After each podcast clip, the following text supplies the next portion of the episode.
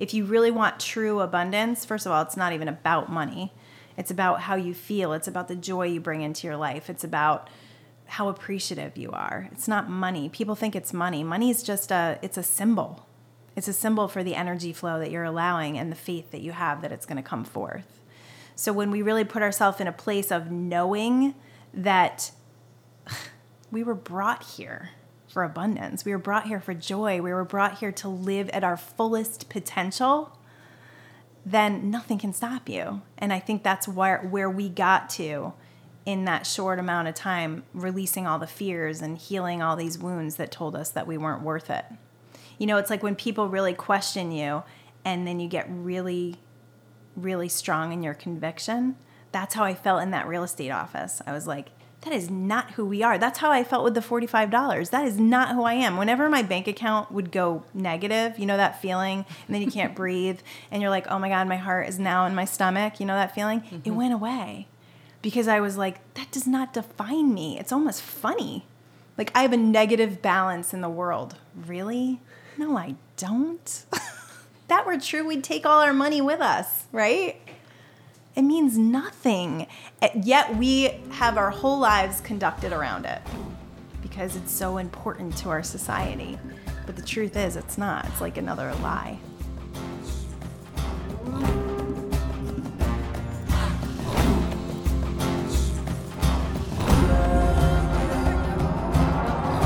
That was Golden Duffy, and this is the Yogi Triathlete Podcast. Welcome, everyone.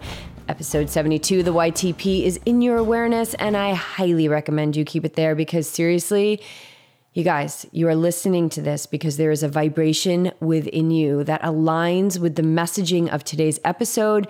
And our intent is for you to take these 60 plus moments of sheer wisdom to the next level in your own life to create your fullest expression because that is why we are here. We are here to do just that. Parent, athlete, professional, gypsy, friend, however it is that we define ourselves in this life, know without a doubt that there is a common thread running deep within all of us. And it's that thread when tapped into, manifests the most gorgeous life of fulfillment, joy, and abundance that no mind could ever imagine. But to get here, we must release our fears. We must learn how to release our fears. We must heal our unhealed hurts, and we must trust with unwavering faith that there is a higher source of energy from which all beauty comes. And that energy the very same energy that willed us to life here on earth is available to each one of us. And it is the ultimate alignment. It is this ultimate alignment that guides us to our freedom in life and sport. Today's show, today's guest, and our connection with her was the work of that ultimate alignment. A few months ago, we received an email through Yogi Triathlete it was from a man named Rory, spelled R U A R I. And when I looked up how to pronounce it correctly, I noticed that it translates to great king, which I think is really interesting. But anyway, so he was eager to become a guest on the podcast. He has created this revolutionary system of support for those who wish to live alcohol free. I explained to him that we only do in person interviews, but I felt so compelled to share his message and his organization, One Year No Beer, that we left our first correspondence with an agreement that we would just let it all marinate and trust that a solution would come to the surface. After confirming our location in Southern California, he had the brilliant idea of connecting us with somebody local who had completed the program. Beej and I were all in. This sounded like the perfect solution. And a few weeks later, he sent over a few audio clips that people in our area submitted to be on the show, and Golden was one of them. From the first sentence she spoke, I knew we had to have her on the show. And when you listen to this episode, there will be no question left in your mind why we felt that way. This is what the YTP is all about, you guys sharing stories, connecting you, us, we with others that we share the earth with, others that are living out similar fears, pushing through familiar limits, and showing us all how they get to the other side through their personal experience. I believe this is a vital vehicle to learning because hearing through their own words and voices, hearing their stories, the ones that have led them to where they are today, is more powerful than words in a book. I mean, it puts the human behind the voice. And it doesn't matter if they're big names or not. It doesn't matter if they have hundreds of thousands of followers on Instagram or none at all. We have run the gamut with our guests, and there is no one more important than the other. Everyone is just as vital to this world as the next. And each of our guests will speak like it will they'll speak to some more than others, but it's through this incredible medium that we're able to see the journey of another. And although maybe it might look different on paper, it is exact in the core essence. The one that we, meaning all of us, right? The core essence that all of us walk every day in this life. And today, Golden shares the dynamic, funny, and scary story of following a calling that she heard from a young age. She opens up about dissecting and reshaping her relationship with alcohol and how she's developed the knowing that she has a divinely given right to live a truly abundant life. We tackle big topics like mindset around money belief systems around drinking, processing shame and guilt, and one of my favorites, why exercise is not meditation. She speaks the yogi triathlete language as if I were speaking it myself, and I'm so excited to share her with you all. She is for certain doing her part to create a better world by living her purpose out loud. Thank you so much for tuning in. Please take a moment to leave a review on Apple Podcast for the show after your listen today. And yes, I am currently caught up on leaving reviews for others that have asked me to do so. But there's always more, you guys. There's always ways that we can be in service of others. And so engage in this energy exchange as we pursue the YT mission together of creating a better world. We have posted some extras from this episode up on our Patreon page, and that is exclusive to our supporters. So if you've been thinking about diving into the tribe a little deeper, check out our Patreon page, where for as little as a few bucks a month, you can make a big impact on the life of this show. All right, without another moment of me, let's dive into our convo with a woman who is not afraid to make quantum leaps in her life speaker, meditator, and healer, Golden Duffy.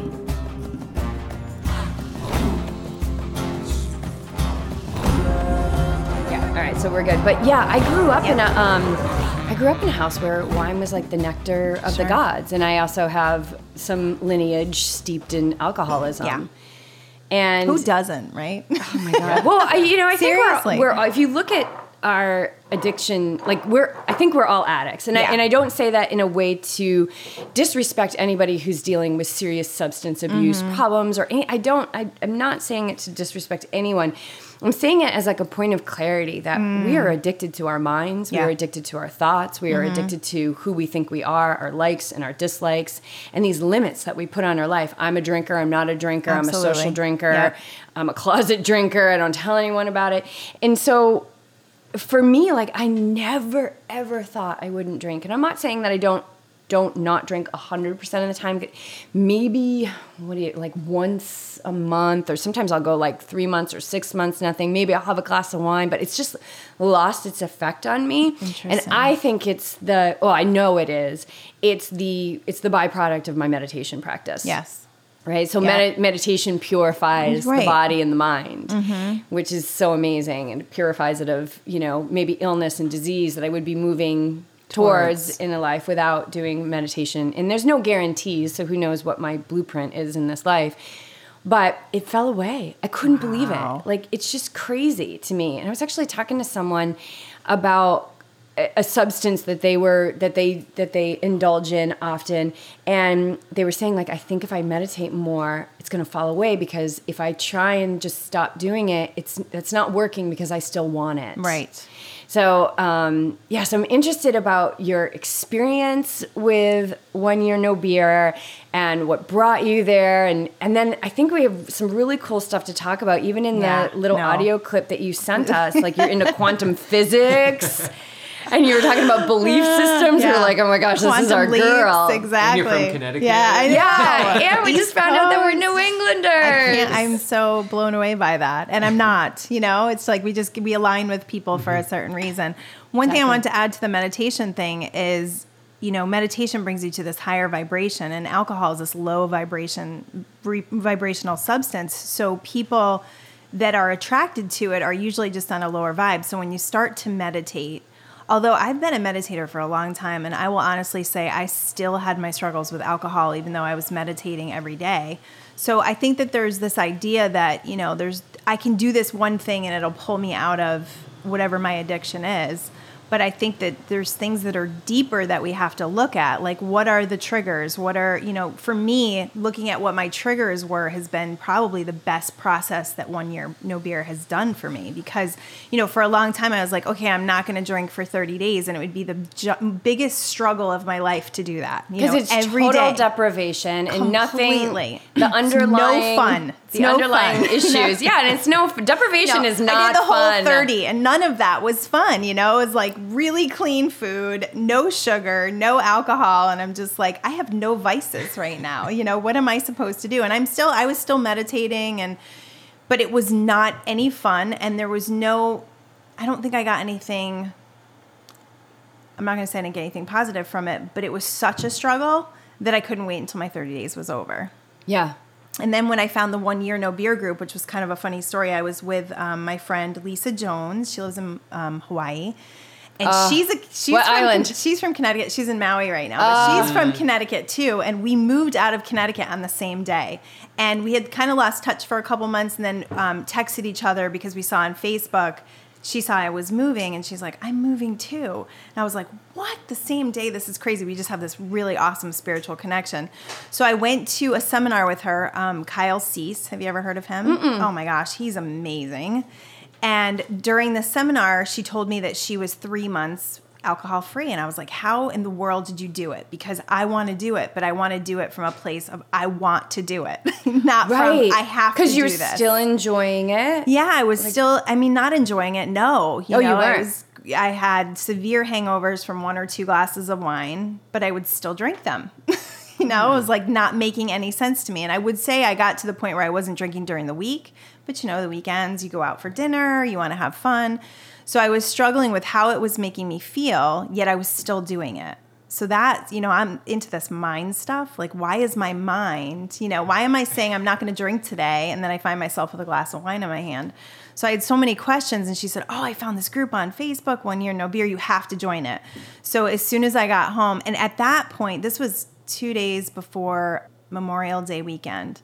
I'm like, that's it. I'm not drinking anymore. And it was cool because she came home with me for a day and we went out to dinner with my family and i have older kids they're in their 20s everybody drinks my husband drinks and we went out for lunch and i was like i don't want it.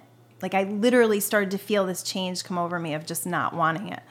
So i joined the group i joined the 90 day thing which was absurd and my husband's like why did you do 90 days? Like that's so just overachieving, you know? Why wouldn't you just start with 30 Memorial days? Day weekend. I know, right? The summer. I just took right, on right. summer like sober. So I was like, I don't know why I did that. It didn't make any sense, but it was such an inspiration in my heart that I felt like I had to follow it. So I did 45 days strong. Like it didn't call to me. I didn't want it. I just felt like I'm good. I'm, you know, and I think that's one of the things alcohol lies to you so much. And I started to refer it refer to it as the abusive boyfriend because it would just entice me all the time. Mm-hmm. And then I would wake up and feel literally like someone beat me up. But I would still go back to mm-hmm. it. So I started to refer, refer to it as the abusive boyfriend, which I think started to make me feel like okay, this really is not good for me. And I needed to do that, I think, to get to the point where I really wanted to give it up because there's just all these social things, these programmings like you're more fun and you have more fun and you loosen up and it's an escape. You can escape from like the reality of life. So I did 45 days strong. I thought I was good. I'm like, this is it. I am so good. I may take the whole year. I don't know. And then, um, I actually had a toilet overflow in my house. And we were renting from a woman. We had a toilet overflow in the house and it it was in the middle of the night and it came down through the kitchen and basically did tons of damage to our house. So, not our house, her house, but she didn't really handle it well and she put the blame and responsibility on us even though it was an accident. So, it caused a huge amount of stress. What I realized through that is the house that I was living in was not the house that I was supposed to stay in. And our year lease was coming up. So I was faced with contractors in my house all day long, like just stress, huge, huge amounts, and having to find a place to live within two weeks because we got into a huge fight with this landlady. So now I'm like, my husband and I are go we go out to dinner to just like chill and discuss and I'm like I'm having a glass of wine. There was no like I couldn't even reason with myself. I'm like There I'm was, like, having- You're no like outside yourself. I was yeah, it was like there mm. was no you know, I would love to find out like what went on in my brain because that was that was a big step in my 90 day process because after that I had like 3 or 4 more times where I had one drink because I and it was only one drink, right? It was only it was only but I thought I'm such a perfectionist that it just drove me crazy that I would fall off this thing. So then I just kept going back to the group and looking at people that were falling. And I didn't want to say, okay, I'm starting over because that just felt bad. And I know a lot of people don't do that in that group. They don't start over because I think it just like defeats your purpose. And then you just feel like, what's the point? So I kept myself in my 90 day thing. I stopped posting on the thing because I felt guilty. I'm like, I'm not being authentic. Well, it's interesting because so this Facebook group is the one year no beer Facebook group, and it's probably like a super supportive group. super supportive. So if there's any place that you want to go and say, I had all this stuff go down in my life. Mm-hmm. Yes, but and last night, do you want? We just served up some tea. It's turmeric ginger. I'm Do you want any? Um, we have agave or No, we have some almond milk. Yeah, I'm good. Thank you. All right, good. But there's this to shame. make sure she's all you know, like this. yeah. So it's funny. It's like in this time when you really like needed that support, something said, "Don't even tell them Yeah. about it." Right? Yeah, like, and I just think that's the pa- Hide. Yeah, like the Yeah. power of the the ego, really, to Yeah. keep you in in conflict. It's like when people say to me when I'm a yoga teacher and they come to my yoga class and they're like, "God, it's my first time back in like a year and a half. I had a bad accident. I got divorced, um, and then I had a staph infection, and you know, and and I'm like, and exactly when you needed to just come and roll your mat out and just sit in the classroom, Yeah. we stay away. Yeah. So interesting. Mm-hmm. Because you just don't want to admit it or you don't feel, I don't know, I'm huge into authenticity. And I just feel like if I can't be authentic with something, then I'm just, I'm not to. I'm not to show up to it because it's just who I am, and and it's weird that I wouldn't be authentic on that page and say, Yeah, 'cause "Oh, I fell. It was like know? you, you, um, what do you say? Like you compartmentalized. Like, okay, well, I, I don't, I'm not being authentic with the 90 days, so I'm just not gonna be authentic Yeah. with telling them Yeah. about it. But I'm still. But gonna, you still watch. I knew I was going to share. I knew that eventually my story When would you come were out. ready. Yeah, I knew that I would be able to do that. But I want. I think I wanted to process it all. I wanted to process the shame. I wanted to process the guilt, and I wanted to process what happens to me when I make a commitment and then I don't go through with it mm-hmm. because that's not like me either. I'm a perfectionist. I'm a Virgo. Like I just I get things done, you know. So I ended up so then we moved. We found an amazing house, such a cool story, like all this great stuff. I mean, it's like my favorite house I've ever lived in. Just transformed, like just came and it was like perfect. And we moved in the perfect time. And I mean, it was just a beautiful thing. But during the move, I noticed what my trigger was. When I get really physically exhausted, I use alcohol to get me through. So I ended up having a drink the weekend we moved. I think I had two drinks the weekend we moved, like Saturday and Sunday. And then I think that was it until the 90 days. Which is interesting because Yeah. it's a depressant and it's not going to make you feel super active, but No. it probably was making you help you make you take that edge not off. feel. Yeah. Period. exactly. Just take that So edge go off, back you to know? what you know, the comfort, like the comfort of it. Like you know, this is you know what the reaction is going to be like. You can sort of settle into that calmness. Completely. Alcohol, Yeah. So it lies. It lies to you, you know? Just come here. Just, you know, you're going to feel better. Yeah, you're going to feel better. So then I decided, so then my 90 days ended the day before my birthday, my 45th birthday. and is that this year? Is this happening this year? Yeah, this is just a few months ago. Yep. Or a few weeks ago. So Memorial Day of this year, Yes. 2017. Yep. And Cool. then August 28th was my last day of 90 days. And then on the 29th, it was my birthday. So, of course, I was going to celebrate. I had two glasses of wine and felt like crap the next day. And then I decided the whole week was my birthday because we had a lot of celebrations because of my kids. And So every time we celebrated, I had one or two glasses of wine and woke up like, I mean, I needed two naps the next day. Mm-hmm. And I'm like, what am I, what is this? Like, why am I doing this? This is really, this is not fun. As somebody who meditates, were you like almost sometimes I feel like when I'm like I'm just a passenger and I'm like watching this mm. person move through life, you know? Totally. And I'm just, and then that's the witness self, right? Yep. But did you feel, and you get more in touch with that witness self, and I call it like, actually, my friend Stacy describes it so perfectly when she talks about like a wheel. If you think uh-huh. about like a bicycle wheel, and there's like a hub in the middle of the wheel, and that hub is our witness self. And then all the spokes going out off that hub into the bigger wheel is like you know who we are what we're doing Right. drinking the wine not drinking the wine Yeah. meditating and, and and the hub just sits there holds everything together Right. without judgment really strong right in the center still and watches it all so as you're doing this are you just watching it all like what what is going on because now I'm it's like trying to think of like how conscious I was during all of this. Yeah. Because I was definitely conscious of how I felt the next day. And so physically you were feeling exhausted how were you dealing with it mentally were you feeling guilty were you feeling shameful I think I was less at that point because my 90 days was over. you know, and I and, oh, and Oh, also I have. I also have this you know self inside of me that's always reflective, always wanting to know what's going on. You know, always mm-hmm. searching and seeking and, and Inquiry. Right. Yeah. So I'll just be like, okay, this is a process, and what am I learning? And every time I drank, I learned something. You know, oh, this is what happens when I get super stressed. And and the glass of wine that I had at 45 days, even though I had the shame and the guilt, I didn't have any regret because I thought this is part of my process. And that's what One Year No Beer is doing. They're showing people that this alcohol thing is a process.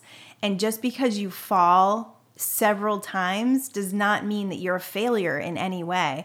And the way that, you know, all these other groups have done this AA and such, there's been this stigma of you have a disease and you're a failure. And there's all of this judgment around it that causes people to, I think, not really truly find out who they really are. So I think the one year no beer group is more about finding out who you are and finding out that alcohol can be a part of your life, maybe, but it doesn't have to be this stigma of you're a loser, you're a failure, and you don't matter, you know?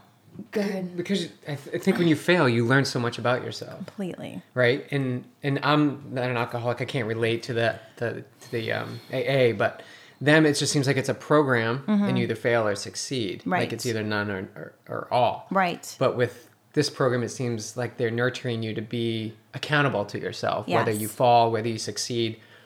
And there's no right or wrong. It's Mm-hmm. just really having you tap into what what's driving you to do this. Right. And do they incorporate do they incorporate meditation at all They do it? talk about it. They talk yeah, about it? for sure. I mean, I would love to do some stuff on the group page, even with meditation, because I think that's going to be that will be a huge part of people's success. I think is if they a lot of them are replacing with exercise for sure across the board. People are taking on challenges and they're committing. So exercise is a huge Mm-hmm. drive, which is a high vibrational thing to do, and you really can't do it when you're drinking. Um, but I would love to see. I know Rory has talked about meditation. I would love to see more of that stuff going on. Even guided meditations in the group, I think, would be really helpful. That would just tap into that. Yeah. Even tap into their unique person, like not read Yeah. something about somebody else, like tap into who they are and what their thought process is. Because so many of them are, lo- I mean, so many of us are lost when we take on this non drinking. And I think, you know, in the cultures that the, a lot of these people are from, it's like if you don't drink, you're, I mean, I'm lucky that I have people around me that understand that I want to be alcohol free. But there's p- people that get reamed for this stuff on that page, and you're like, And I, I love that term, alcohol free. yeah. As opposed to too. sober It's living. so freeing. yeah, alcohol free. I, and I love that. And I, I noticed that they have kind of coined that, like living alcohol free. You said something which is like, oh man, if everybody could grasp this, this would this would really be a major, major um, helpful technique for people. When I had asked you about how you felt the next day and all that, did you feel guilty and shameful?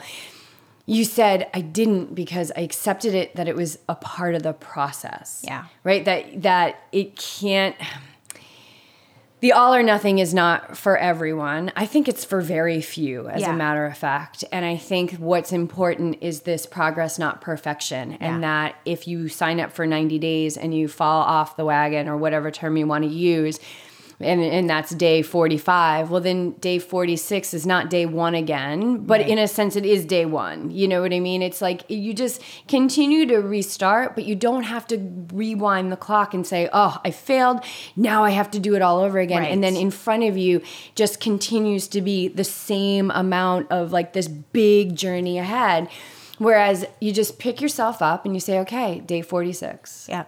right? Because every moment in your life can be like a restart, every moment in your oh, life, Oh, I and like just that. keep moving forward. And then you get to 90 and you say, okay, I got to 90 and I had two glasses of wine at 90. All right, well, maybe I'm going to go in for another 90 or another 30 or Yep. 15 days or five days, whatever it is.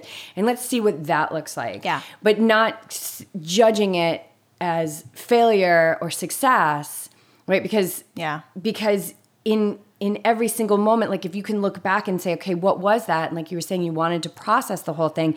What was that about it? And what was that what was that thing that put me over the edge? Mm-hmm. Okay good. Now that's going to come back into my life most likely right, Right. because obviously i went to the glass of wine so i didn't i didn't I still have to heal that, Yeah. or I have still have to learn how to navigate that. So, what was it? And getting curious, which is like the essence of, of yoga, Yeah. is like getting curious about what's happening. And there's something that you know I want to share, and I've talked a little bit about it on the podcast. But I used to smoke a lot, a lot of pot, uh-huh. and and even as I was meditating, Yeah. I would be smoking, and sometimes I would smoke it before I meditated. And then what happened was the more my vibration went up, and I still had this quote unquote habit or tendency or whatever it is that you want to want to say there was times where I would do it and then immediately I was like, "Oh my god, I don't want to I don't want to I don't want to feel like this anymore." Yeah. Because the feeling of that felt it felt bad. It didn't feel good anymore. Right. But instead of beating myself up and feeling shameful, right? I had already gone through that whole process. Right. I would I would write and I would say, remember this. And and like as I was feeling it, I would write oh, down that's how good. I feel. How do I mm-hmm. feel right now? And I don't want it. And I would kind of like try and write the stoned like right out of me and then move forward. Right. And then when I had the urge again, I would go, I would look at my journal and say, This is how you felt. Now you get to make a choice, Jess. Do you want Yeah. to feel like that? Or what if you sat in a five minute meditation?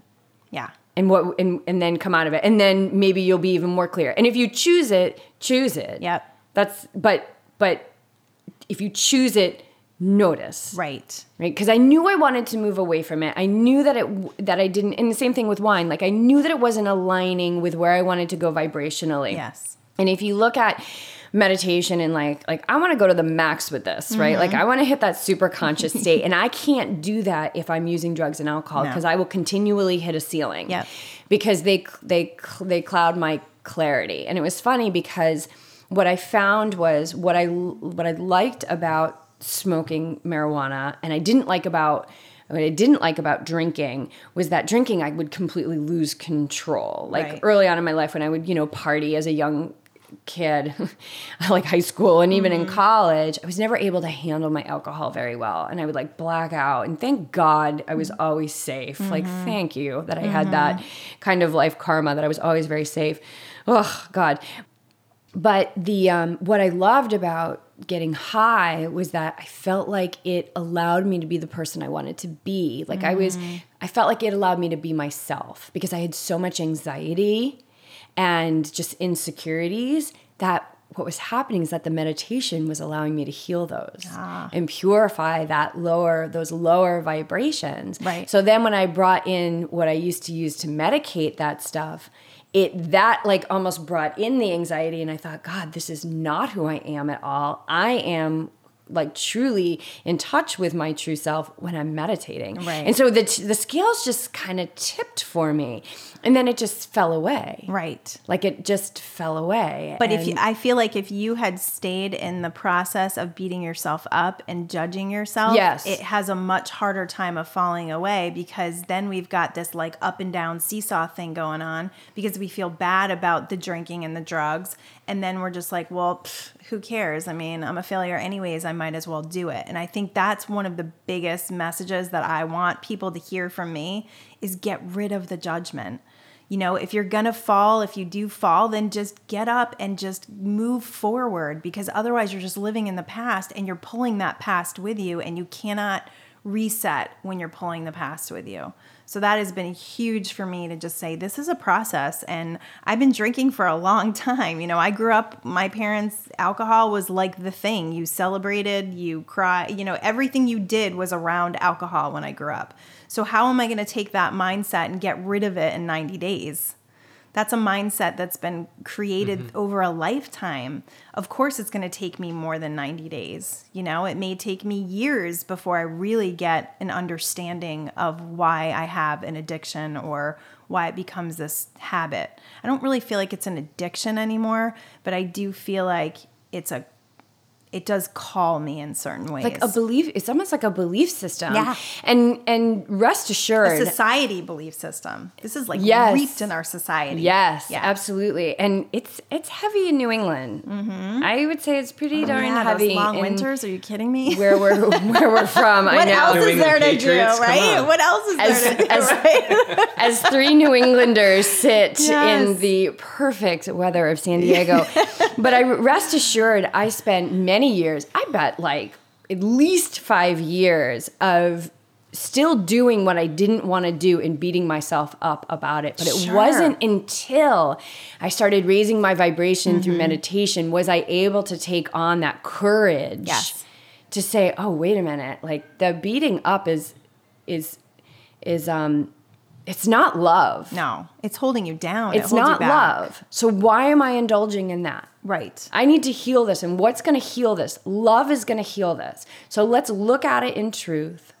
Let's love what we see, mm-hmm. and let's make a conscious choice to move to move forward, whatever that looked like. Right. But moving forward with consciousness. Right. What was it that's that I know your friend introduced you to it, but why did you want to express yourself in like an alcohol free way? Like, what was it? I think it had been calling me for a long time. I mean, probably years. I've been having this struggle of it doesn't make me feel good. And I think part of it too is that I, my, as my vibration started to raise and I was meditating a lot more, it was making me feel worse and worse. And I've heard that from other people that as you get more spiritual and more enlightened, it doesn't align with your actual cells in your body anymore. So it's going you're to have way more hangovers than the normal average person. I could have two glasses of wine and feel like I had a bottle. So that was huge part of it was my physical feelings about it. But then the other thing is I always want to be in control. I have like this, you know, this feeling of just like I want to I want to have a say in what I do over everything I do. You know, it's like with uh, we have four kids and I'm like with the kids, it's like if I if I just say things that come out of my mouth and I don't have any control over that, then how conscious is it? Like I always want to be conscious. So I think even when I did fall, there was this consciousness about it. Like I had made the decision that I was going to have a glass of wine early in the day. I'm like, I'm going out with my husband. I'm going to relax. Like, I have to do this. Like, I have to, or I'm just going to like fall apart. So I felt like it was part of me uh, making a conscious decision. And I, when it comes to alcohol, that's my goal. Like that's what I really want. I think that's what I've always wanted. I don't want to be alcohol free for the rest of my life. That to me, maybe I'll get to that point spiritually. I don't know. But it's like I enjoy a glass of wine every once in a while with a nice dinner. But what I found is that it can only be one. For me, it can only be one because if it's past one, I don't feel good the next day. So it's about figuring out what is good for you and where you are consciously. And that could be another lie I'm telling myself. Like I have to have a glass of wine every once in a while. You know? I was gonna say, but you're questioning that. But you're, right. you're, you're, I am. So I'll find the answer eventually. You will. Right. where did so backtrack? Where did the meditation come in? Like, oh man. Because is that yeah. bringing awareness to not feeling well with the alcohol? Like you started to make that connection, and was the meditation helping?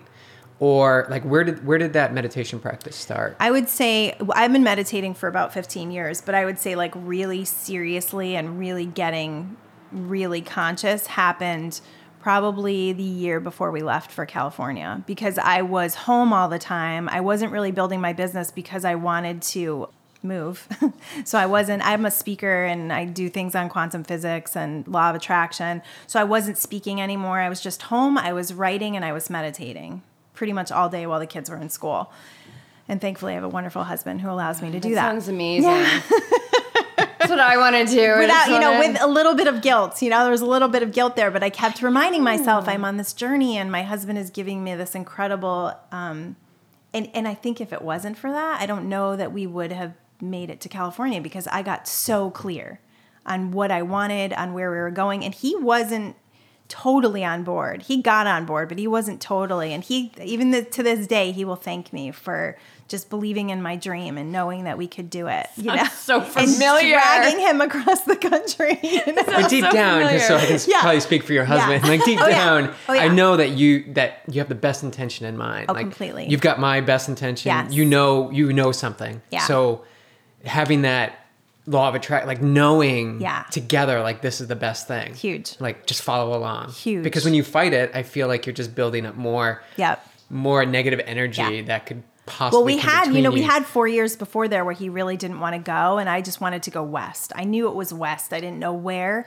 And so I wouldn't fight with him because I know law of mm-hmm. attraction. So I just kept putting my desires out there. I knew where I wanted to be, and I knew that if I just stayed clear on that, that's a huge lesson for people. Don't fight with your with your significant other on what you want. Just stay focused on what you want because that's all resistance. So I just let all that resistance go, and eventually he came so far on board that you know we just both made it happen, and it, it everything just came together.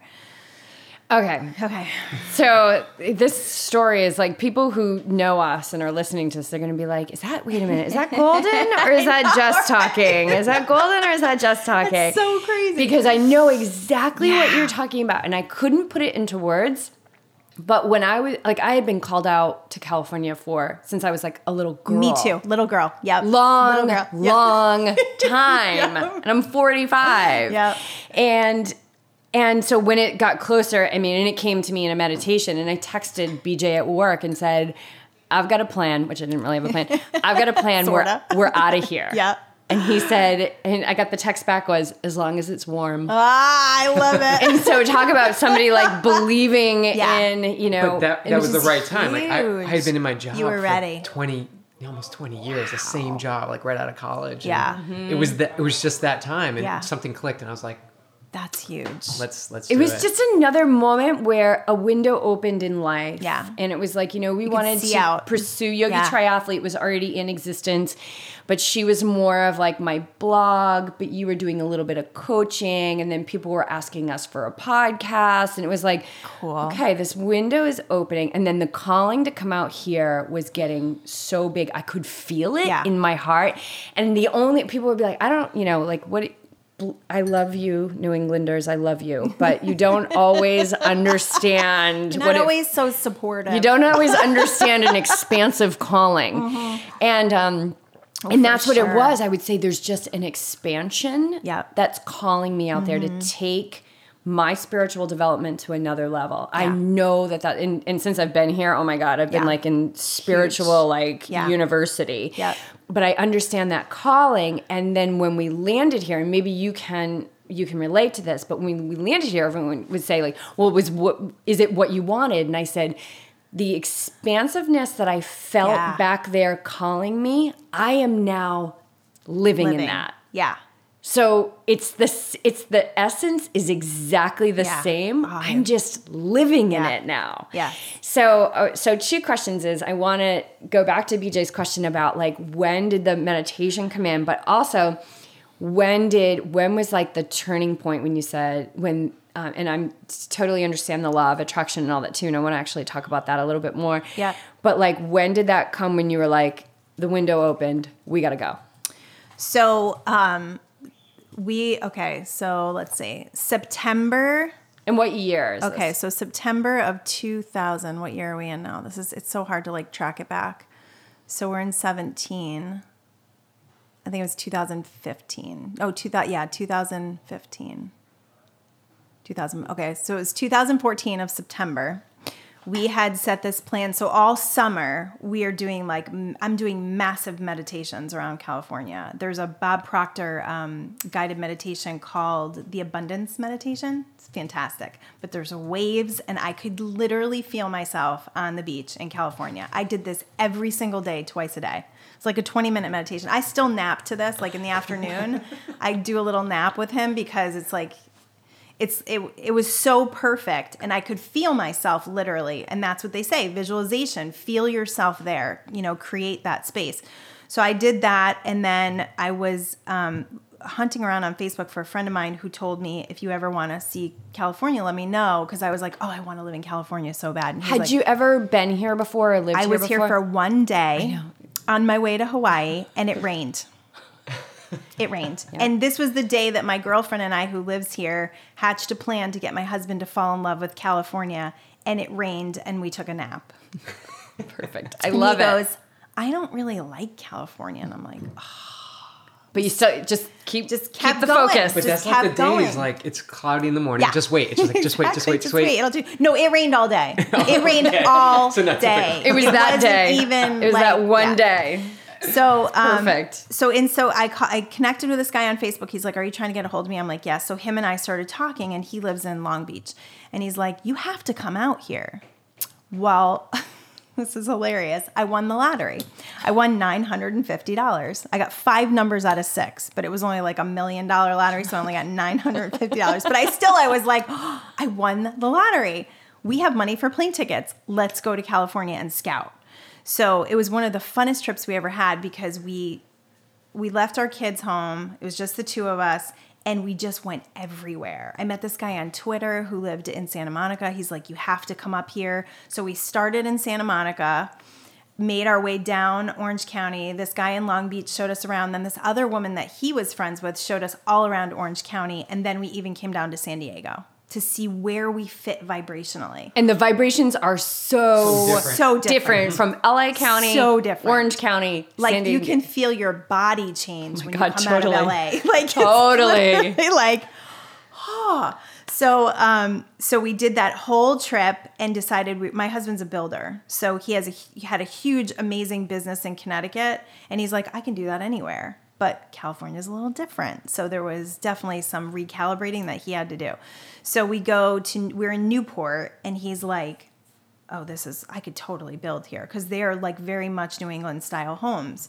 So we tried making connections with people, nothing happened. So this is like when you have to leap in faith mm-hmm. because we didn't have any connections. You know, we had friends, like three friends here, and we just had to, you know, take that step to say, okay, what are we going to do? So we our house was actually under foreclosure. Now our house, I haven't told this story to a lot of people, but our house was in foreclosure for 5 years because we went through that whole thing in 2008 and we tried to remodify our loan, which we did successfully, and then we defaulted again, and then it went into foreclosure for 5 years.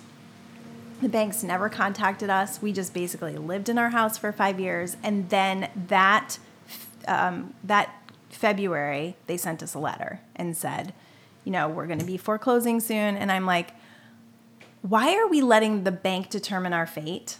Like, why don't we just set a plan in place and leave? I said, this house will not be taken from me. I will walk away from it. Like, that was my intention the whole time was like, this house will never be taken from me. I will walk out before it's taken.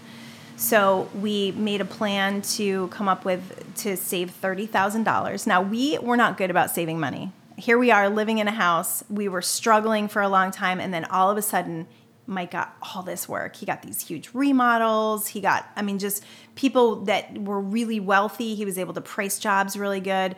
So within from February, we booked plane tickets for the last. It was the day after my kids got out of school like June 30th. And from February to June 30th, we saved $20,000. so we didn't hit our goal of 30, but that wasn't going to stop us. Progress. But Progress. you were oh, so this is the thing. This is this is like there's so much of a message in here. This Yeah. is the thing. Like you it's like a surrender of like, okay, this is what's happening. We've got to take. We're going to take this leap. Here's the window Yeah. that's opening. Yes. And what do we need to do? You always have to take that. We got to live in the world. Yes. So what's the next logical step? Yeah. Okay, let's save as much money as we can, and let's believe in this that this is what we need to do. And then boom, all of a sudden, all because the resistance was gone. Yeah, totally there's- gone. And that's what we're like. Okay, we got a plan. We got plane tickets. We got a plan. Yeah. got you know. We know we're going to be able. to For some reason, we just had total faith that the money was going to be there. That's it right Yeah. there. Total That's faith. it. And it's like the universe goes, oh, Yeah. awesome. Yep. Look it. They opened up this space. Let me fill it in. Completely. That's how it works, everyone. Money was coming from everywhere. When I tell you I was taking in money every day because we were selling all of our stuff too, like literally money was just coming from every direction. So I knew that we were going to be okay, but we had no house and no jobs. And we have two we had two kids with us. One daughter we left back in Connecticut. She's now here. Thank you so much. So happy she lives here. Um, and our other daughter lives in Arizona. So we had two teenagers with us, and um, they were pretty. They were pretty excited about it, but we were terrified. I will tell you, living not having a home is the most terrifying thing I've ever done. So we had a friend. Our one friend who lives here was going to Hawaii the day we were moving, right? And she goes, "Hey, you guys can stay in my house for ten days," because I could not get an apartment without seeing where I was going to live. I just couldn't do it. I You. It tried. wasn't- yeah, I yeah. tried, but I was like, I have to know that I'm safe, that my girls are safe, and that I'm in a good town. So we ended up um, staying in her house for 10 days, and it was very stressful because it was like, where are we going to live? Is it, a, is it the right place? People had to have faith in us that we were going to be able to pay our bills. We didn't have jobs. I still don't know how that happened. This is Oh a very God. Similar story is story. hauntingly It's familiar. insane. So we ended up um, So funny. looking at all these rentals and we were driving down to San Clemente to look at a rental and we needed gas. So we got off the highway in Aliso Viejo. And as we're pulling off the highway, I look around and there's this town center with like 75 stores. And I'm like, I think I could live here. Like I just felt good. I, I felt like it was safe. I felt like it was a family environment.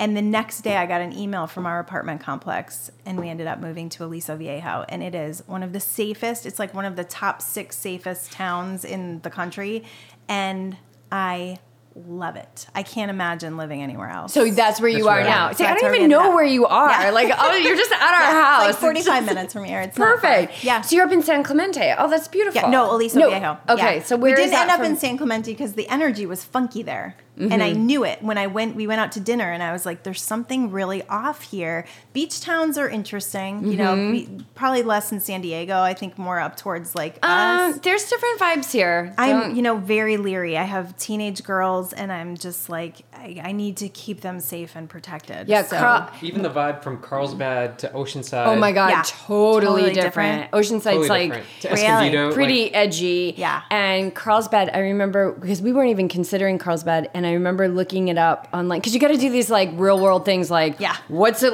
Google what's it like to I live was in looking um, Carlsbad? at demographics. Like, Yeah. who does that? I know. We were watching and, videos and we of- had no jobs. Yeah. Like, there's no Yeah. reason why we should have like been able to land this sweet little studio by the beach. There's no reason. It was like in the moment Pure when we were we came to look at this and we were like, oh, this is perfect. Yeah. And it was like it was like there was like another being like Yeah. went into the lady that was renting us the place because nothing made sense. We had no jobs.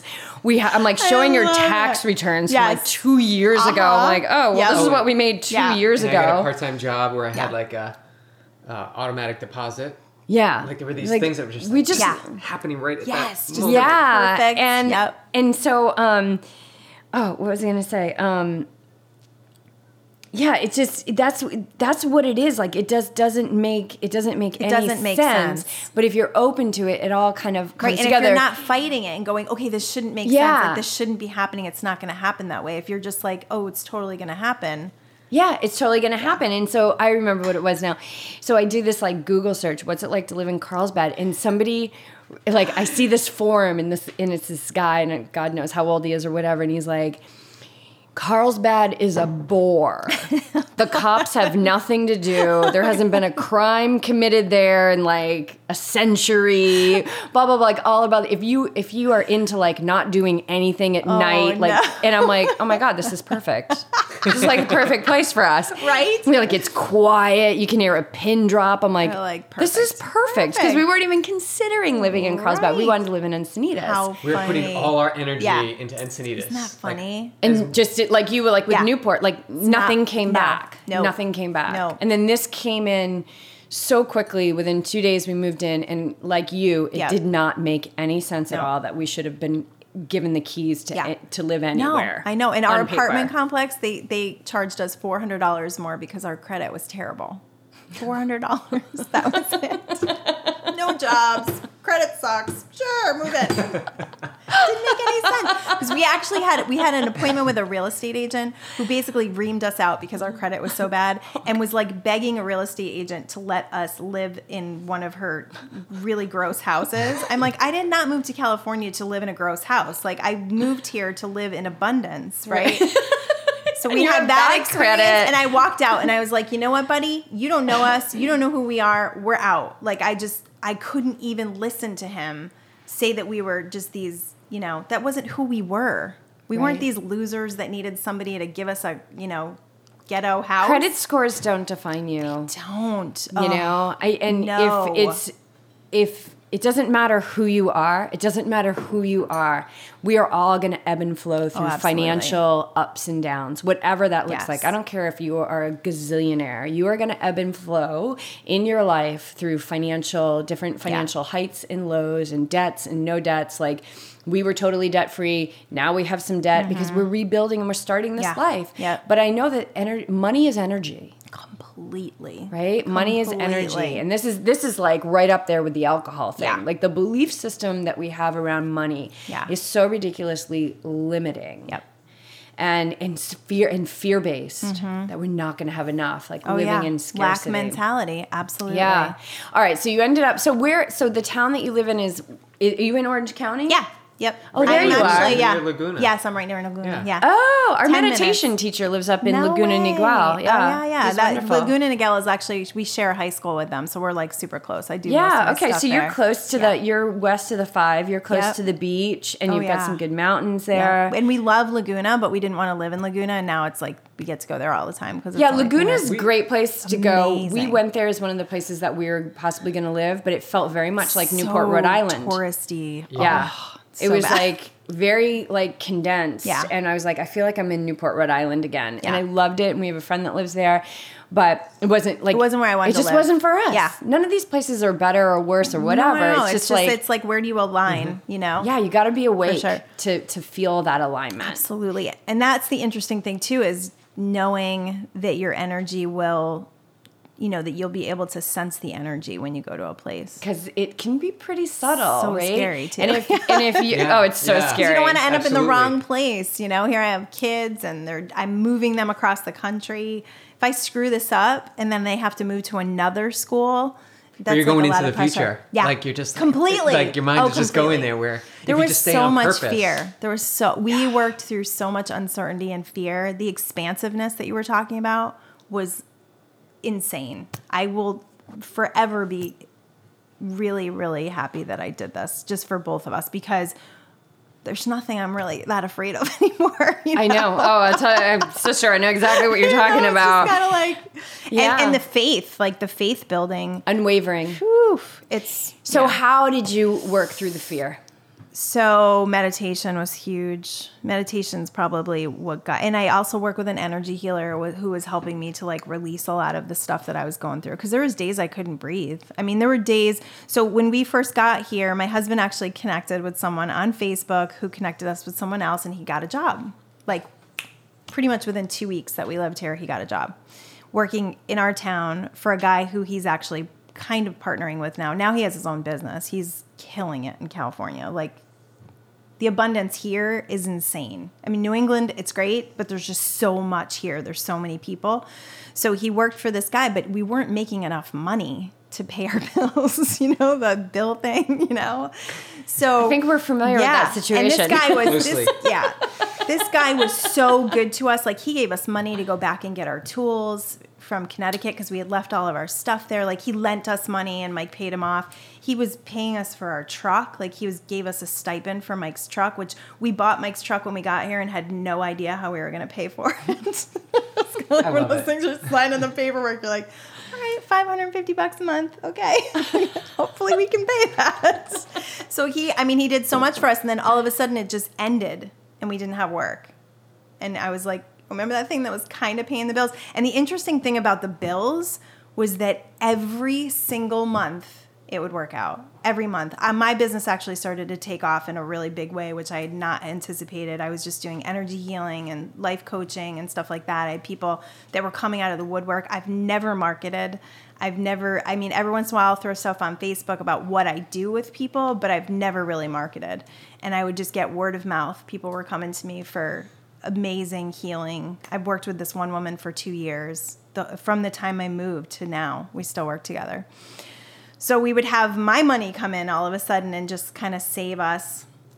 I found hundred dollars on the ground at Trader Joe's one night, and my husband was. It was unbelievable. We didn't. We had forty five dollars left in our bank account, and I walked into Trader Joe's and I thought, you know what? I'm gonna buy shrimp and langostinos because that feels good to me, and I feel abundant. And it's okay that there's only forty five dollars because there's more money coming. Walked out of Trader Joe's, and I swear to you, there was hundred dollars on the ground, and I looked up and I was like, wow. And I just, and my husband was like, that's it. Like, we're fine. We are going to be taken care of. Like, it was just such evidence that, you know, we get so scared and we live in scarcity. And I think that slows the flow of all of it down. You know, all of the energy, all of the abundance, everything. And we've had such a shift in the abundance factor that I can tell you today, I mean, it's just astounding what has happened in the last six months. You know, we went from like okay paying the rent, like kind of squeaking by, to being able to do things again and live in a beautiful house and afford things again, where it's like, it's just a complete shift, complete shift. It's. I think there's also this. It's like the messages that we that we give to the universe, right? So we look at our bank account and we mm-hmm. say, "Oh my God, I have forty five dollars in the bank account." We only have forty five dollars, and we can't get shrimp. We only have forty five dollars in the bank account. And what people don't realize is that as we're like we're sentencing ourselves to what our life looks like on paper, Yes. the future keeps moving in Yeah. Mm-hmm. because the future is every moment that moves in. So we keep bringing into the future, oh my God, we only have $45 in our bank account. Oh my God, we only have $45 Yeah, in our bank account. We don't have enough. We don't Yeah. have enough. We don't. When's it ever going to come? It's never going to come. We don't have enough. And and the reality of now doesn't have to be the reality of now. Yeah. Or the reality of now. Exactly. And that it's how are it just just like this like just move forward. It's not that you failed. It's Yeah. it's just how can you move forward and going and really listening into your heart and living in a in a mindset of abundance is huge. Yeah. But what I want to talk about with with the law of attraction, this is a perfect segue, is the law of attraction. So I, I totally get it. Like I'm sure you know Abraham Hicks. Oh yeah, yeah. Spent I'm- years listening yeah, to her. Yeah, Yep. she's Yep. amazing. I There's missing her. pieces in Abraham Hicks though Okay. that I feel like I brought here to share. That's it, my friend. Seriously, This like, is what I'm talking about, the missing Yeah. pieces. Because we can do our vision boards Mm-hmm. and we can we can do like our mantras and all of that. But I believe and let me know if you agree with this. If we are not doing the inner work to heal the root of those blockages, yeah. the vision board is just going to sit on the wall and it's haunting you. and maybe a few of them might come in Yeah. Mm-hmm. by luck but the true creation really comes from the the yes the the law of attraction the vision boards Yeah. whatever it is that you're going to do to keep it moving forward and see yourself in your fullest expression in this life but you've got to heal the deep roots Completely. Yeah. Because there's a gap. There's a gap between where you are and where you want to go. And in that gap, there's so much processing that needs to happen before you're even able to accept the abundance. Most that's why people who win the lottery usually end up losing it. I think it's like what 98% of people end up losing the money because they're not aligned with the abundance. If you really want true abundance, first of all, it's not even about money. It's about how you feel. It's about the joy you bring into your life. It's about how appreciative you are. It's not money. People think it's money. Money is just a it's a symbol. It's a symbol for the energy flow that you're allowing and the faith that you have that it's going to come forth. So when we really put ourselves in a place of knowing that we were brought here for abundance, we were brought here for joy, we were brought here to live at our fullest potential, then nothing can stop you. And I think that's where where we got to in that short amount of time, releasing all the fears and healing all these wounds that told us that we weren't worth it. You know, it's like when people really question you and then you get really really strong in your conviction. That's how I felt in that real estate office. I was like, that is not who we are. That's how I felt with the $45. That is not who I am. Whenever my bank account would go negative, you know that feeling, and then you can't breathe, and you're like, oh my God, my heart is now in my stomach, you know that feeling? Mm-hmm. It went away because I was like, that does not define me. It's almost funny. Like, I have a negative balance in the world. Really? No, I don't. that were true, we'd take all our money with us, right? It means nothing. Eh, yet we have our whole lives conducted around it because it's so important to our society. But the truth is, it's not. It's like another lie. Yeah, that's that's another podcast that's yeah. rocking the world. It's rocking the world. I mean, this is it's just so beautiful to hear you speak this. And so um, and I know this is what you you do in your life. So mm-hmm. you, so tell us a little bit about your your business. So I basically uh, what I started doing was law of attraction coaching because again I got really into Abraham Hicks. I was reading everything I possibly could, Mike Dooley, and just you know all these different people, and then I realized. I love Abraham Hicks. I think she is a beautiful woman. I think she's doing amazing work. But there's this there's this stigma involved and i was watching all these abraham groups on facebook and a lot of people were struggling i mean struggling struggling struggling constantly and what i found with my husband and i were listening to this stuff all day long is that we were in denial we are in denial about what was going on, about how we were really feeling. We were just trying to go for a walk and be happy. and it wasn't working. Our life was like crashing in around us. Mm-hmm. And we're sitting there going, oh, we don't need to work. The universe is going to provide. And maybe at some point in your spirituality, you can get to that. But we weren't there vibrationally. We were scared to death vibrationally. So once I started to realize that, I started studying quantum physics because I'm like, I want to know how this works scientifically. So the book that I read that changed my life in a big way is Do You Quantum Think by Dianne Collins. She is brilliant. I've listened to a lot of her podcasts too. She's super smart. But one of the things that I learned from that was that your your financial condition and your money does not come from your job. It comes from the infinite source. It comes from infinite energy. It comes from being tapped into this infinite energy that you have faith about. And once I realized that, I was like, I don't even know what's going to happen today. That's what I started feeling like. I don't even know what's going to happen today. And oh my gosh, we would get checks in the mail. We got a $2,000 check from our mortgage company that's laughable. The house we got foreclosed on. that was Christmas, our first Christmas here. The one that you weren't paying for. Yeah.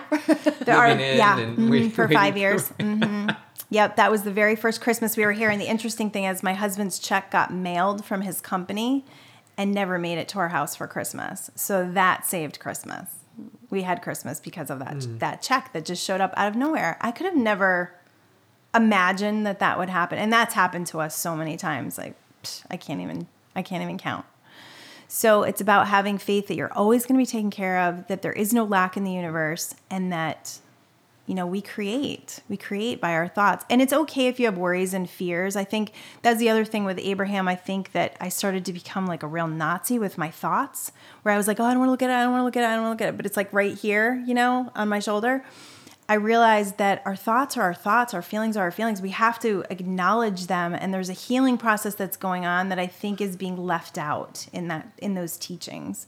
People are not recognizing that, yeah, I've got crap to deal with. I've got wounds from my childhood.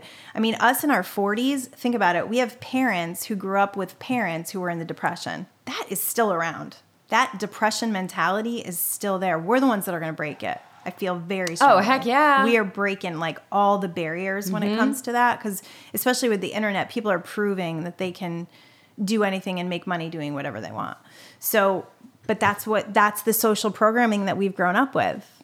Oh, you have to save and you have to be careful and, you know, no way. You know, it's funny. Whenever I get my ass kicked by the universe, I have been able to track it back to listening to too much Abraham Hicks. Interesting. Isn't that interesting? Like I'm still doing my meditations Wow. and stuff like that.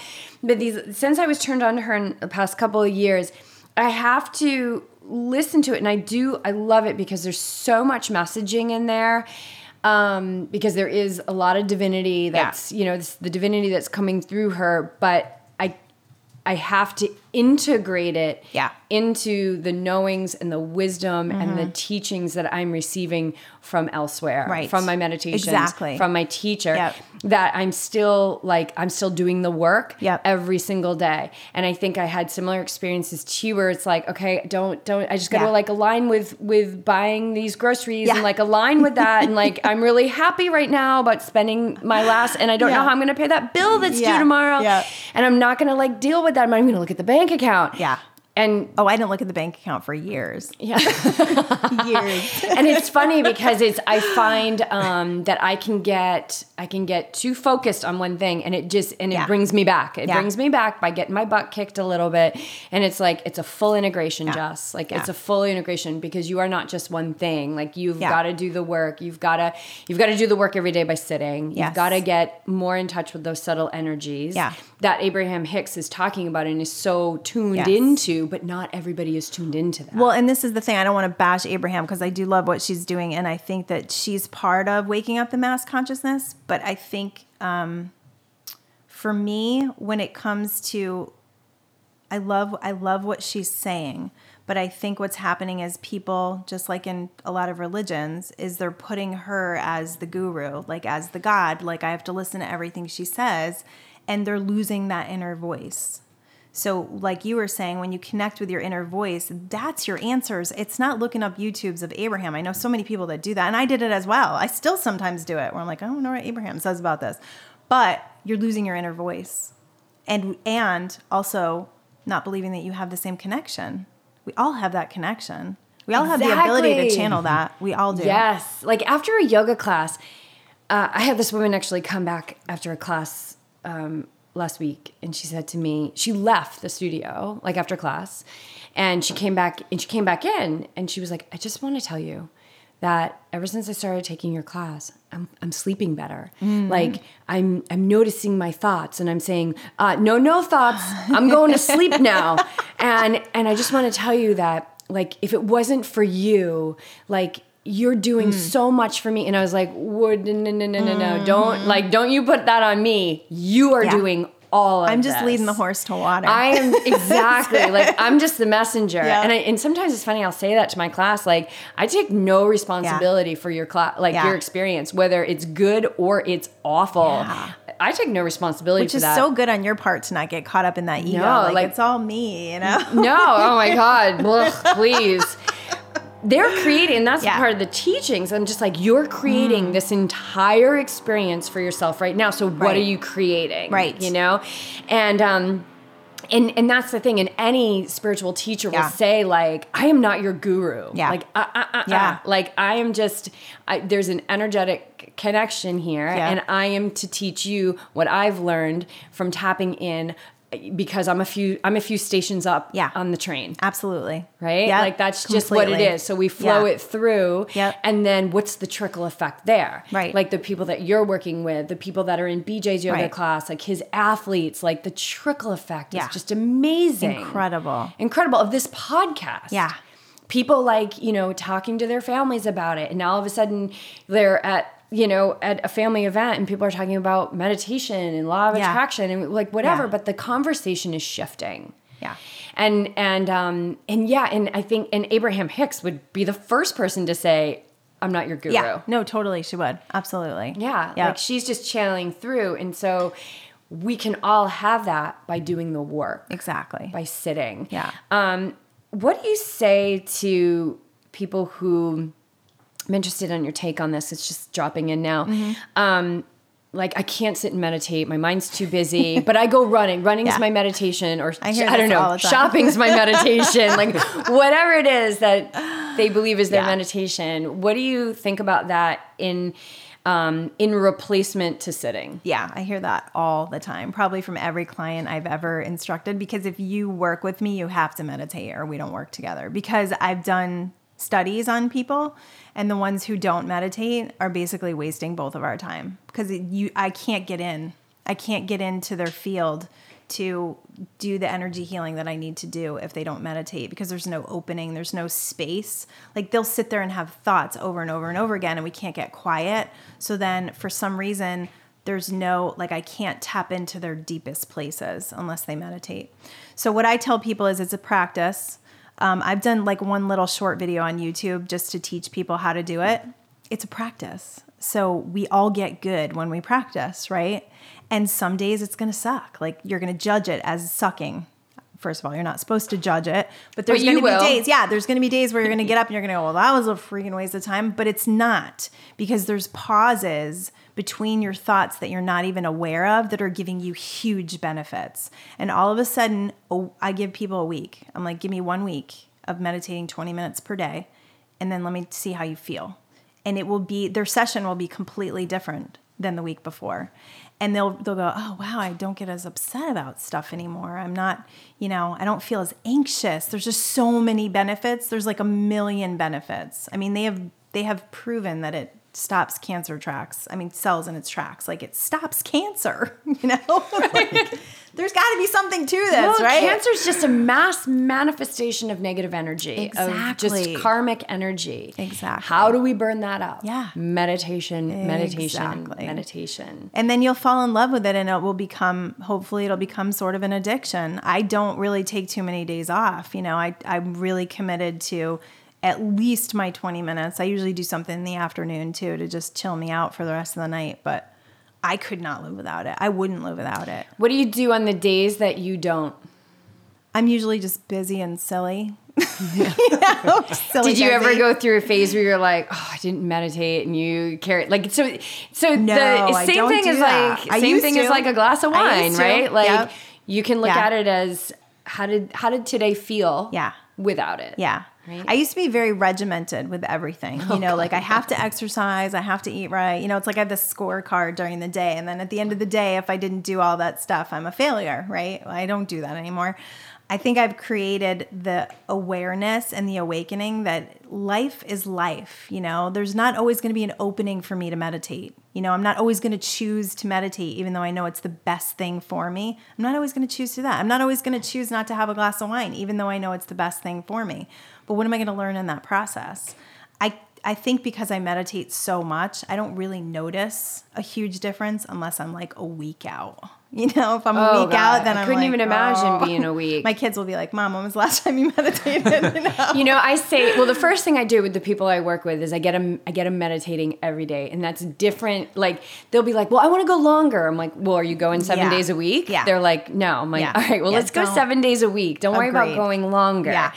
And it's always like when they want more, you realize they're not ready for more. It's Right. when they stop asking for more that you know they're ready for more. Exactly. Right? Like I've had people say, like, "Okay, I'm, I've done those breathing techniques. Like, Yeah. what's next?" I'm like, mm, "The Yeah. breathing techniques. Stay with them. Stay with it. Yeah, stay with it. And um, the first thing I have them do, and it's different for everyone. So some Yeah. people, it's like they're already doing 15 minutes five times a week. All right, we'll do that seven days a week. Some people, it's bef- take one conscious breath. Yeah. I want you to take one conscious mm-hmm. breath seven days a week. Yep. First thing you Meet do in the where they morning. are. Yeah. Yeah, and Yep. then and then we we move from there. But it's the consistency That's huge. that's huge. Yeah. In in it. I mean, in That's what we do with our athletes too. Yeah. Yeah, people who just want to like, like I want to, I want to race or I want to start running and I want to qualify for Boston. Well, it's like, what's your consistency? yeah. Like, and let's what, just get off the couch right, first, right? yeah, step number one, get some running shoes. exactly. But it, but they all want to accomplish so much. Yeah. So quickly. Yeah.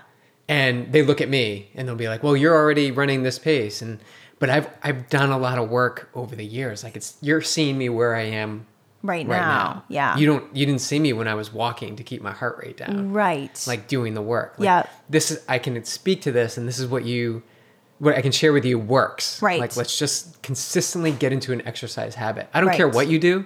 Just get in the habit. Right. I don't care if you Ah. if you finish the 30 minute run, if you Yep. can go out for five minutes, Awesome. Right. Let's just get into a consistent working out process. And once we establish that, then we can start to build on that habit that you formed. Right. So now now they're not disgruntled about doing a hard workout or disgruntled Right. about doing two workouts in a day. Like Right. they're in the habit of It becomes normal. it becomes you normalize it. And they they always have their that why right. of why they're doing it always. Right. And so I remind them of that. But but the exercise is great, but also getting them to meditate and do yoga. Yeah, Like it's the huge. Mm-hmm. full body awareness. Yeah. So we're not just trying to get our athletes to, you know, be fast and cross the line. Like that's great. Right. But, there's so that- much more to there's it. So much more to it. Yeah, that's not necessarily going to change the world. No. And that's what we want to do. We're on Right. a mission to create a better world. Right. Yeah. Absolutely. So, so it's funny and, and and not backing off either. Like Right. BJ has has had and maybe does currently have some athletes that are resistant to yoga. And he's like, I'm just gonna keep putting it on Mm. Right. the schedule and then it's their choice to do the yoga or not. But Right. not backing off. We are yogi triathlete. People Right. pretty much know what they're getting into We're not when they hiding come. that. Yeah, we're not hiding that. And we believe me, we understand the resistance we're Mm-hmm. up against because we could just blast out a bunch of Ironman plans Yeah. and sell a whole bunch Well, of it's them. very yang energy. yeah, Yeah. exactly. Yep. But what we're trying to do is create a better that yin, that create a better world. Yeah. yeah. Because our world is so out of whack with that. oh my god. So that's what you guys are doing is bringing that energy, that energetic connection back into the exercise that's being lost. Yeah. You know, if it's all exercise and we're just running around all the time and we're never quiet and we never sit. That's what when people say, "Oh, I like to run and meditate." It's like that's not the same thing at all. You're still in movement. We're supposed to be sometimes. We're just supposed to be in connection. Maybe you can get that connection walking and running. I just don't feel like it's the I same don't think you can. as closing your eyes and focusing on that intense um, in in that quantum physics book she calls it zero state awareness and i love that because it's like i am aware of nothing when you're running you got to be aware of your feet you got to be aware of the cars you got you have to be aware this is aware of nothing it's the nothingness that we came from so to put yourself in that zero state awareness is what's going to give you the connection with your mind and your body. Otherwise, you're just mind body mind body, which is what we are all day anyways. Mm-hmm. Right? And and being it gives you a it gives you a look into what's brewing. Yeah. underneath. Right. Like what's brewing under the surface.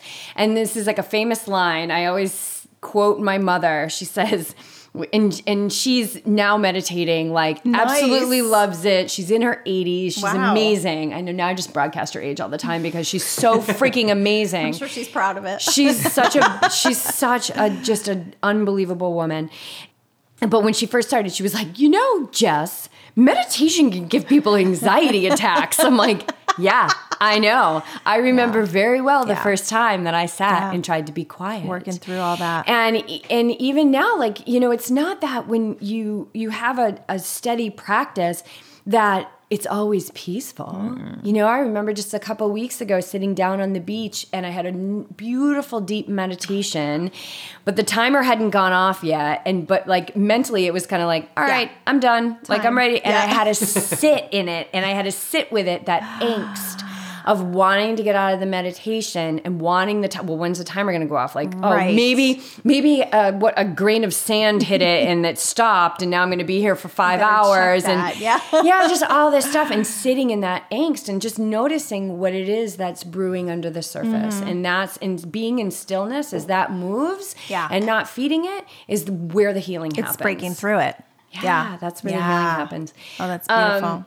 All right, so we're, we should probably get wrapping this up, but I still want to go back to the question of, and then we got to get because we are talking about one year no beer. Yeah, we should talk about how this how this program works. Yeah. but I still want to go back to when meditation Yeah. came into your life. Yes. So, so like I said, I medit- started meditating about 15 years ago, and then really seriously, probably a year before we came to California, I was doing like an hour a day. So what brought it to like even back 15 years ago, like Oh, that was major family stuff. Yeah, I had a huge falling out with my family. I was in therapy. They wanted to put me on medication. And I remember I had teenagers and toddlers at the time. So we have two older ones, they're a year apart. They're 25 and 23. And then our little ones are uh, not little anymore. They're 15 and 13. They're not little but they were little. They were toddlers, and I remember going. I walked into playgroup, and my best friend was there, and I was like frazzled. I mean, teenagers and toddlers. That's probably like the hardest thing you could ever do in your life. Yes. not even kidding you. It's like an emotional roller coaster that never ends. Someone is always crying, and it's usually me. You know. So I remember walking in, sleep deprived, you know, just like at my wits' end, and looking at my girlfriend and going, What are you doing? Because she was just like, and she had two babies herself at the time. She was like, Oh, I found this meditation class. I'm like, Sign me up. What are you? I need to know what this is about. So I joined, it was like a six week course, and I took a course on meditating, and it completely changed my life. It changed the way I mother, the way I'm a wife. I mean, it changed everything in my existence. I stopped being so anxious and so such a perfectionist and so hard on myself. And it's just been an incredible process. And the last few years i think it's probably gone to a whole other level because it's helped me to connect. You know just like abraham i connect with source energy. I i have words that come through my mouth. You guys probably have i mean just sitting here with me it's like it's not me Yeah, none know? of this is none No. of this conversation is scripted. no it's like this stuff just flows through me and i'm like damn that's smart We, we like we It's met an hour ago. Yeah, exactly.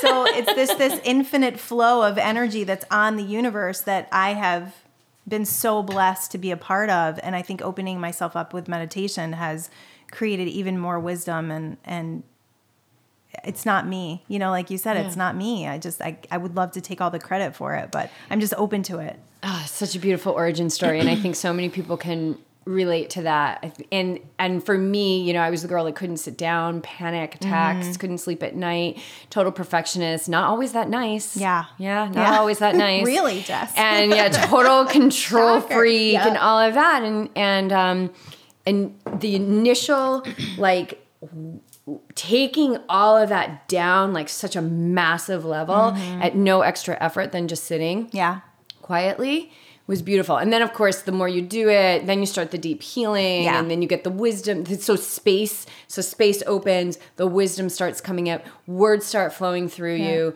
You know, you take it you get to a whole other level because your vibration is higher. And then you're open to that inspiration that is so important. And you like you guys are talking it. about living on purpose. The basis of all of that is inspiration. It's being able to hear that that voice and act on it. Yep. That's Fearlessly. why three of us are sitting in the uh, California zip codes. um, so yeah, Back to the no beer Yeah. one year. Yeah. So give us just a little insight into the pro- like how does the program how would one start with it and, and what do they offer through this program? Okay, so the what I ended up doing was just originally I think the Facebook group was free and I don't think it is anymore, the support group. So what I ended up doing was I wanted to support these guys and I felt very driven. I think it was $100 for the 90-day thing at the time, and I just felt very driven to supporting them. You know, I want to pay for this because I don't know. I think a lot of people just want stuff for free. And I think the exchange of energy is always important to us committing to something. So if you haven't committed to one year no beer and paying for it, I would say that would be the very first step is to go pay for it. I'm not getting paid to tell you guys this. I'm just saying if we don't have something on the table, then it's just another group on Facebook that we're scrolling through. Um, so I would join, you know, at whatever level. If you can, if you feel it's only possible to do 30 days right now, that's fine. But I would tell you at day 35, there was a change for me. You know, just getting so far away from it. Like now, it doesn't, it doesn't rule my thoughts. I don't think every day, oh, I really wish I could have a glass of wine, which I used to do. Did you? I used to be like, I used to love the time change. Yeah. Like when you went fall back. Yeah. So I was like, it's gonna be doctor early. and get my Exactly, jammies especially on. in New England. It's like, give me that nice red Yeah. glass of wine. Yeah, Yeah, and I don't- I don't- Yeah. God, I don't think about that at not all at all. Like it's not even in my. You know, now my thought process is more if we're going to go out to dinner, I'm like, am I even going to drink? Like, do I even want that? Do I even want to be? It really disrupts my sleep. And also, for people to know, it took me about 40 days to start sleeping well after I gave it up, which is interesting because it was disrupting my sleep. Mm. But I went through this whole thing where I had no energy, and that lasted for about 35, 40 days. No energy. It was like there was a detox going on at a really deep level, and my sleep was really disrupted. Now I sleep so good that I almost don't want to ever have a drink because that messes up my sleep, you know. It doesn't. I can't sleep good. So there's a process that you're going to go through in a detox, um, and it, the whole thing is a process. So if you can let the beating yourself up go, if you slip, just that group is so wonderful because you get the support and you notice that there's a lot of people out there that are going through this process that are not losers or failures or you know these are incredible people that are getting up every day and making a decision to make their life better. And that's really that's really all we can do you know And I'm sure there's all different levels, like people who oh there is. like yeah. you know have some serious issues with substance and yeah and things like that. Sure, there's college, young, younger college students. I don't really know if there's been too many young kids. It's a lot of people I would say like our age in their 40s that are realizing that they're, you know, wasting so much of their time. I mean, there's this And one- money. Yeah, and there's just, you know, stories about mothers who are now more present to their families and fathers. You know, there's this one guy the other day who fell asleep and his daughter videoed him because he was wasted and he was like, I can't ever let my kids see me like that again. You know, it's like real awakening, real awakening to what is happening. So I think they are brilliant for doing this. And I'm so glad and happy to be a part of it. I feel like when you're talking about dinner, like you're just on autopilot. Yes, completely. Like you're just with your friends and you, you want a cocktail or Yeah. whatever. But I, I just love love the opportunity to just try it. Like Yeah. the fact that you go into this program and you pay your money and, and you're trying it shows that you're you have some control. Yeah. Like you have a conscious thought and you can separate yourself from always grabbing for that drink. Yeah. But now you have the opportunity to just to just try something new and see what happens. Exactly. And you, and you may not succeed. You may succeed. You may come back. Yeah. But at least it plants the seed that you you have that ownership. Like Yeah. you have ownership of what what you choose and what you decide to Totally. do. Like what you reach for. and you get to see evidence of people whose lives really improve and if you can get yourself to that point then you become an inspiration and one trick that i had that worked really well and i still do this is when i have that that feeling of wanting a drink or that calling i like to call it the abusive boyfriend calls me on the phone i say what if i didn't what if I didn't have that glass of wine right now? I actually did it this weekend because my kids were in. And the night before, I think I had had a glass of wine. And then it was like Saturday night. And I thought, what if I didn't? And I actually put a glass of wine on the table and the bottle was on the, the island. And I never had it because I went, what if I didn't? And I just kept doing that. What if I didn't mm. right now? What if I didn't? And that will just, it'll just stave it off. And then before you know it, it's time to go to bed. and you didn't do it. And you were and you were great the next day. Like you, I felt yeah. great. I felt fantastic because I was like, that was that was a victory for me because it was calling me from that habitual place. It wasn't that wouldn't have been a conscious decision because all day I was like, I'm not going to have a drink tonight. So get yourself out of that habitual thought and go, well, what if I didn't? What would that look like? And so you mentioned that your husband drinks and, and your Mm-hmm. kids. And so for somebody who's like thinking about this, like I want, they're let's say they're meditating or they want to start meditating, but they want to clean out their clean up their vibration because Yes. that's really what it is, you guys. I mean, negative thoughts, alcohol, drugs, it's all low vibe. Yep. And we're we're all about trying to raise the vibe of the whole entire planet. Yes. Yes, we that's what we need to do. It's it's it's it, we're in a state of trauma. Like this is like it's like ER material right now. Yeah. Like the state of this of this earth that we live on, the earth itself, um, the the way people are interacting with each other, um, the way people are in relationships, their relationships to their children, their job, themselves. I mean, this is absolute like emergency room type of thing. It's, Yeah. it's time for us to wake up. Yes. And so for those people who are like, yeah, I want to wake up. I want to I want to wake up and I want to feel good when I wake up and I want to sleep better at night and I want to be a better parent and a better person and a better athlete, but everybody around me is drinking. Right. How do I like what would be your cuz you're kind of living Mm. it. What would be your advice to them for how to navigate that? Yeah, I would say, um, you know, it all starts within. So the, the very first thing is getting clear on who you want to be because we identify ourselves with our surroundings and with the people around us. There's so many people in that one year no beer group that identified themselves as drinkers. You know, they were the fun ones at the party. They were the ones that black out at the party. You know, they have that identification. So you have to start separating yourself from that identity and and not to say that you have to become this like I'm the sober one, But I do, I have to say, I love being the designated driver. We never have to get an Uber. I never have to question if I can drive or not. I'm always the driver, and I'm okay with that because I know everybody's going to get home safe. So it's about identifying, like t- taking the identification from whoever your friends are or whoever your family is, and also just being okay with the fact that they're still drinking.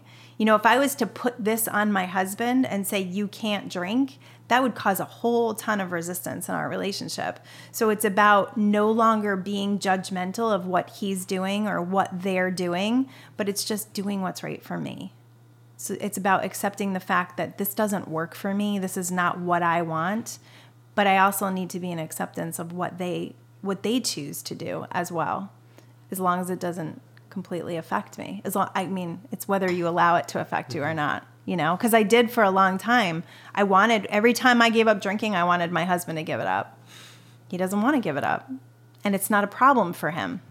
So I have to remember that. And if I create judgment in that, that's when we get into arguments. So when I let go of my judgment and say, you know what, this is my journey, this is my life, and this is what's right for him and what he believes and what he's conscious to, then I just have to be myself. Because that's the hundred monkey thing, right? You know the the story of the hundred monkeys. No, it's somebody just reminded me of this the other day.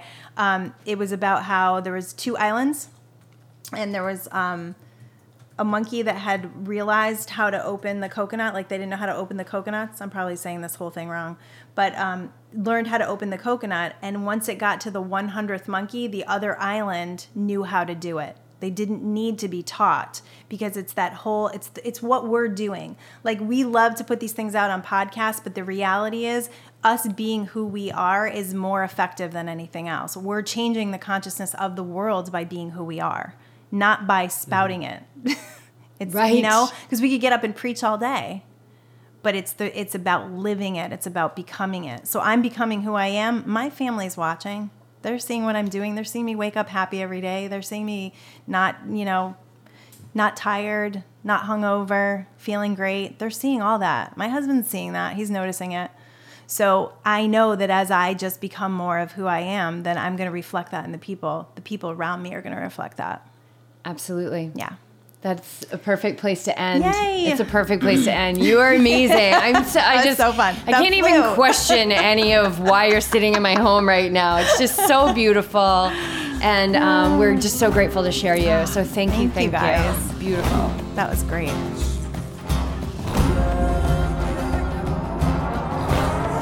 I love this woman. Does she make you want to reshape your belief systems or what? Her story is living proof that we are supported in this life. And I hope that our exchange was helpful in understanding more of how we are in total control of our experiences. If you still have questions or you want to inquire more, contact her.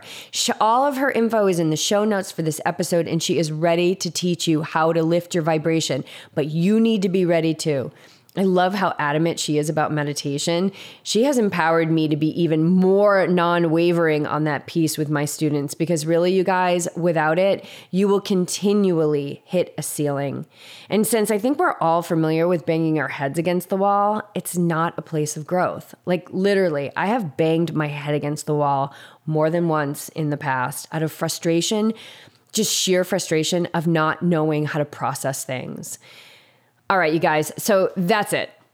Let this episode marinate and then mark it for a re listen because there is major wisdom that really needs to go in the long term bank here. So, we seem to be on a streak of strong, powerful female guests, and that's going to continue next week with, well, if you're a Patreon supporter, you're going to be the first to know. So I'll be releasing that information probably in about a week or so. But our just like our guest today, our next guest is like gonna rock your world. So I'm out, you guys. Have an abundant week. And I'm not talking about money. I am talking about being awake and ready, eyes wide open, and fully receptive to the limitless abundance that is already in your life, patiently waiting to welcome you back home.